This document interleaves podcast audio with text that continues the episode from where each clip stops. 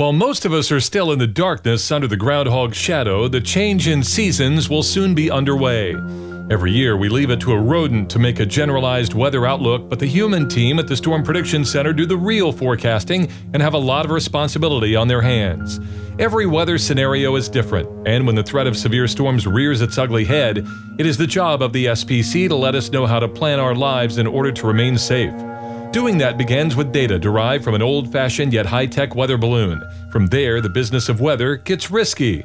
After compiling the data, the Storm Prediction Center places various areas of the country in a color coded categorical risk. Light green means basic thunderstorms. A marginal risk is a dark green area of the map. Yellow indicates a slight risk. The fourth tier is an enhanced risk, orange. The next two levels get more attention than the others moderate, red, and high risk, magenta. These risks are issued up to three days out and can change over time. And while the color and their meaning seem obvious, they are a little more detailed than you might think. Alex Forbes is an undergraduate at Mississippi State University. He told the Washington Post last year that while weather enthusiasts grasp what risk mean, most of the general public do not. In a research project, Forbes asked 4,000 respondents to rank the order of the five categories. Those surveyed got four out of the five wrong.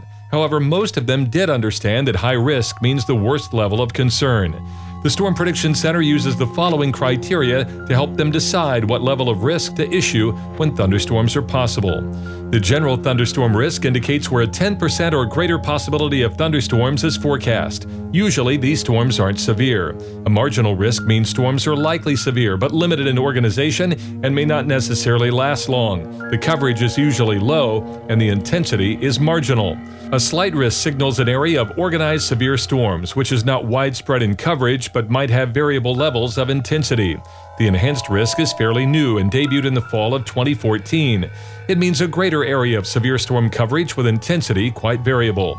Media attention and hype rises the greater the risk becomes. That's why extensive thought and discussion go into issuing a moderate risk.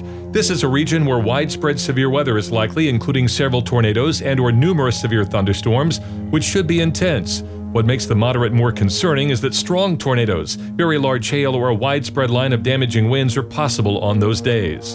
On days when a severe weather outbreak is likely, a rare high risk is issued. It's reserved when confidence is itself high and damage to life and property is likely. High risks often indicate a threat of numerous strong and long track tornadoes or a thunderstorm complex producing hurricane force winds over a large area. Severe weather and tornadoes were missing from much of the country at the peak of last year's season. If 2021 is more active, understanding the risk levels issued can help make you more prepared. For the Storm Report Radio Network, I'm meteorologist Ann Holliday.